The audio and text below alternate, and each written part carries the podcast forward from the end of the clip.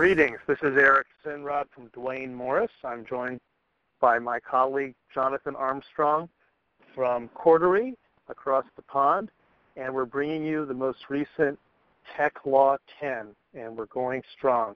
So, Jonathan, you have been thinking about time and somehow something about a time machine. So, why don't you enlighten us, please? Yes, I will. Yeah, and, and, thanks very much, Eric, for that introduction. Jonathan Armstrong here from Cordery in London.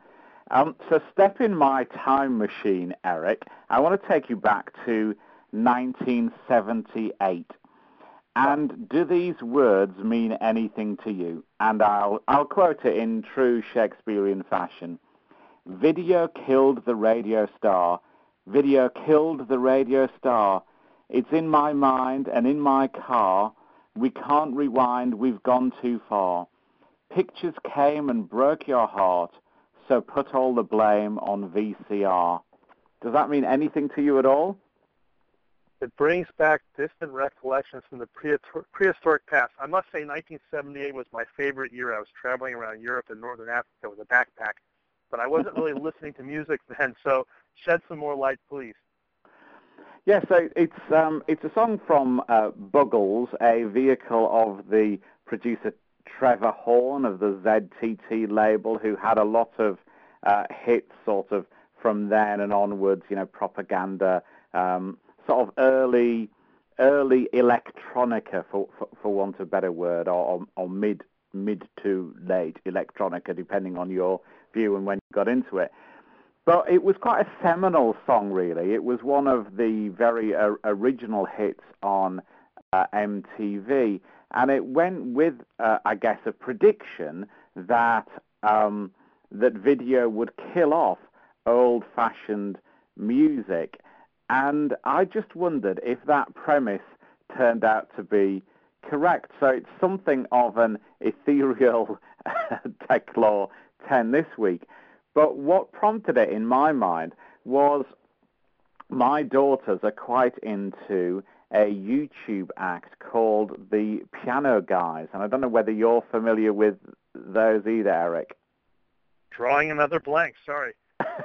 but the Piano Guys, um, it's it really is an interesting story that starts almost like an old-fashioned English joke. So a musician walks into a piano shop. He is getting ready for uh, playing a performance piece and he wants to borrow a piano. So he says to the piano guy owner, um, uh, can I just sit and use your pianos in the shop? And the guy in the shop eventually says, that's fine, but actually I could do with selling more pianos and you're really good. Can I uh, film you playing the piano and put it up on YouTube? So that's how this outfit starts. The owner of the piano uh, shop the guy who walks in, and eventually a guy who plays cello joins the videos as well.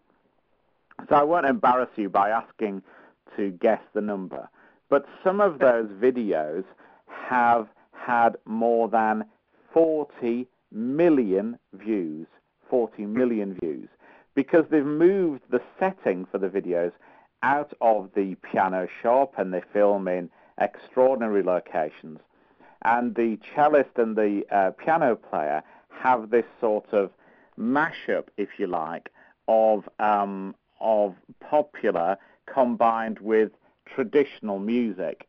Uh, they have a, another guy who's a um, uh, who helps them with the music side of it, and so the four guys: uh, Paul Anderson, Steven Sharp Nelson, Jon Schmidt, and Anne Al van der Beek and now a global phenomena. And, and, and what brought it to my attention was obviously my daughters, and we went uh, to uh, Nottingham, the land of Robin Hood, one yep. Wednesday night a week or so ago, and there were more than 2,000 people in a concert hall midweek watching these guys perform, and, and they were excellent.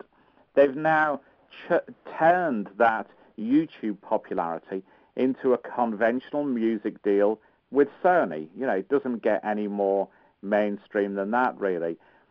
So my uh, uh, thoughts really were that I think Buggles uh, despite the uh, predictive ability of Trevor Horn in other aspects of music, were perhaps wrong. I'm not sure that video has killed the radio star at all. In fact, quite the opposite. I think these guys make music that traditionally would have been the feature of radio. Uh, classic, um, classic FM in, in the UK, for example, or Radio 3, or conventional nice piano and cello pieces. And they've zhuzhed them up for a YouTube environment and become very mainstream. So yeah. just as we're having this debate with Taylor Swift and Apple currently mm-hmm. Mm-hmm. about the role of music and video combined, my proposition is that actually Buggles were wrong. And video, and YouTube in particular, is the savior of traditional music. And I wondered if you had any thoughts while I get my voice back, Eric. yes, so it sounds like the remnants of your man flu that keeps chasing you. It is. Um, I do. I do have some thoughts. Um, I actually have some thoughts, believe it or not.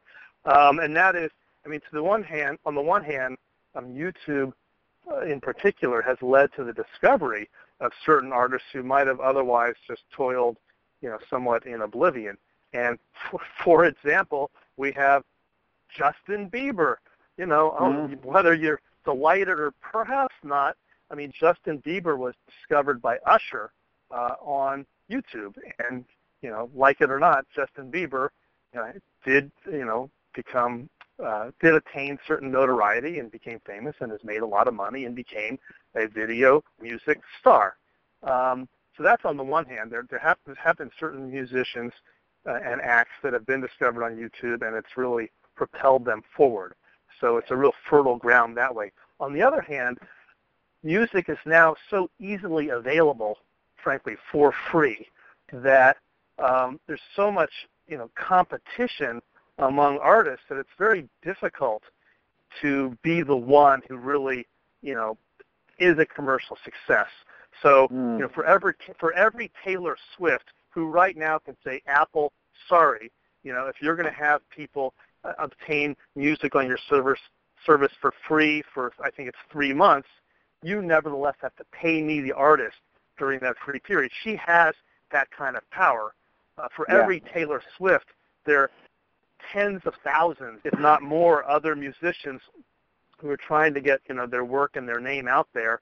And because people can obtain uh, musical works so easily for free on YouTube and, and otherwise, um, it's very difficult to make a living as a musician. So I wonder if that's responsive to your question now that you've recovered from your cough.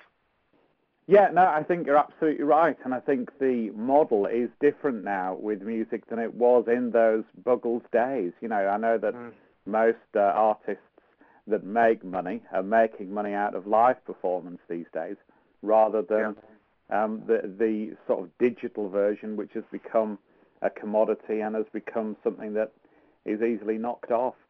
So, um, anyhow, we'll be interested as ever in people's views, won't we? I suspect, uh, Eric. Um, Always. And um, yeah, and, and do join the debate with us on LinkedIn. Just shake it off, as Taylor Swift says. we'll just shake it off. So anyway, this has been your weekly Tech Law 10. Jonathan, thank you for sharing the most interesting topic. I mean, plainly we could talk about it for much longer, but we are somewhat constrained. Um, I'm Eric Sinrod at Duane Morris. You can find me at EJ Sinrod at DuaneMorris.com. You know where to find us otherwise, LinkedIn, Twitter, Facebook. And Jonathan, as always, you get to finish up.